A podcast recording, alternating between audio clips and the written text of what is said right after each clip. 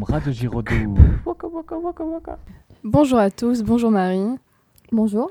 Et bonjour Juliette. Bonjour. Et bienvenue dans un nouvel épisode des Weeks News. Et comme chaque semaine, on va revenir sur l'actu en France, en Europe, sur le monde. On fera ensuite un point culture, un point sport et on finira par la bonne nouvelle de la semaine. Et on commence donc en France. Le gouvernement français réfléchit à supprimer le retrait de points pour les excès de vitesse de moins de 5 km/h. Seule l'amende serait donc conservée dans ce nouveau système. Cependant, certaines personnes dénoncent ici une proposition pour gagner des voix avant les législatives. On a également un fait insolite. Un habitant de l'Oise a dépassé le million de kilomètres qu'il a parcouru au volant de sa Peugeot 307. Le compteur n'était pas prévu pour afficher un tel nombre, donc il est resté bloqué à 999 999 km. Il a ensuite été accueilli par les ouvriers qui ont conçu sa voiture à Sochaux il y a 16 ans. Marseille a accueilli samedi soir la finale masculine de la Ligue des Champions qui opposait donc le Real Madrid, le Real Madrid et Liverpool. La finale initialement prévue à Saint-Pétersbourg a été déplacée au Stade de France en raison de la guerre en Ukraine et Madrid remporte pour la quatorzième fois la Ligue des Champions en s'opposant 1-0. Par la suite, deux inventeurs originaires du Var ont créé un système permettant de transformer l'eau de mer en eau potable. Ce système a été baptisé HelioWater et il fonctionne avec l'énergie solaire qui vient reproduire le cycle naturel de l'eau. Ce système peut ainsi produire entre 10 et 20 litres d'eau par jour et ce dispositif a été installé à Madagascar et notamment dans les écoles. Maintenant, on passe à l'Europe avec le président ukrainien qui a accusé la Russie de génocide dans le Donbass, une région à l'est de l'Ukraine.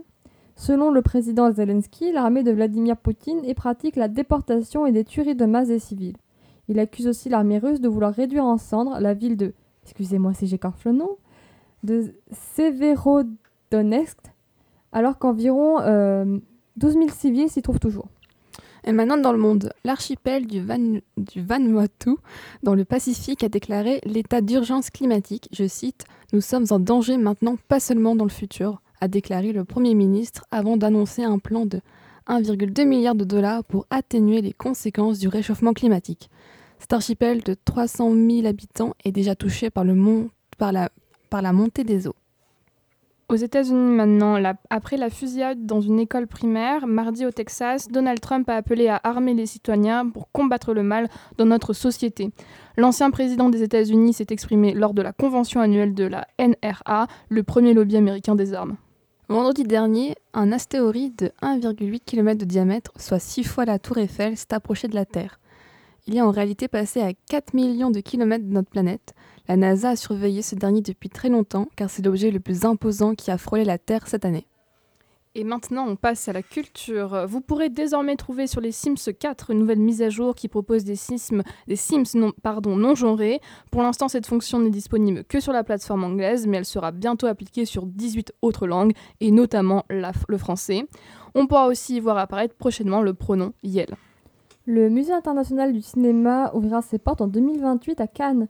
Il fera plus de 1800 mètres, carrés pardon, et il sera composé en deux parties. L'une sera dédiée à l'histoire du cinéma et l'autre au Festival de Cannes. On pourra donc y découvrir des expositions avec de nombreux objets de collection qui sont issus du monde du cinéma, tels que des caméras, des décors ou encore des costumes. La date du jeu vidéo Lord of the Rings, Gollum a été dévoilé ce mercredi. Annoncé il y a trois ans, il sera donc disponible le 1er septembre 2022 sur PS5, PS4 ou encore Xbox. La version Nintendo Switch arrivera plus tard dans l'année. Le jeu vient, retracer l'histoire de Gollum qui va donc se dérouler en parallèle des premiers chapitres de la communauté de l'anneau. Le manga Hunter Hunter semble de retour. Il a été mis en pause en 2018 par son créateur et depuis aucune nouvelle n'avait été annoncée sur la reprise du manga. Cependant, la semaine dernière, des rumeurs se sont tournées autour de la publication d'un tweet énigmatique posté sur un nouveau compte Twitter qui s'est révélé être finalement celui de son créateur, Yoichiro Togashi. Maintenant, quant au sport, on commence avec le rugby. Euh, Lyon a remporté le Challenge Cup vendredi soir au stade du Vélodrome en s'imposant 30 à 12 face au RC Toulon. Grâce à cela, les Lyonnais ont décroché le premier titre européen de leur histoire. Quant au tennis, le Français Gilles Simon a joué son dernier match à Roland Garros après avoir passé les deux premiers tours. Celui qui va prendre sa retraite à l'issue de la saison s'est incliné au troisième tour face au Croate. Troisième tour face au Croate Marin Silic, qui est 23e mondial. Chez les femmes, il n'y aura pas de Française en huitième de finale. Surf désormais, le record de la plus grosse vague surfée au monde a été battu le 29 octobre 2020 par l'Allemand Sebastian Steiner qui a surfé sur une vague de 26,2 mètres. Mais ce record n'a été homologué que le 24 mai 2022 par le Guinness World Records. L'ancien record est tenu par le Brésilien Rodrigo Coxa qui avait surfé sur une vague de 24,4 mètres. Ça fait de la vague.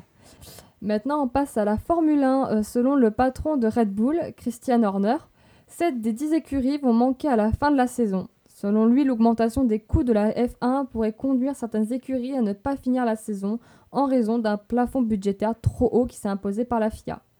Cet avis est partagé par McLaren, Ferrari et Mercedes, mais contesté par Alpine qui estime que les dépenses des grosses écuries sont disproportionnées. Et pour finir, on passe à la bonne nouvelle de la semaine. Le Kenya est actuellement en train de tester un traitement contre le VIH qui serait administré par injection tous les deux mois et donc pourrait faciliter la vie des personnes malades. En effet, certaines personnes renoncent au traitement actuel qui doit être pris tous les jours par comprimé afin d'éviter la, la, stigmatisation. Cependant, le Kenya compte 1,5 million de personnes séropositives. Et on vous remercie et on vous dit à la semaine prochaine. Merci. בום בום, רדיו ז'ירודו. ווקה ווקה ווקה ווקה.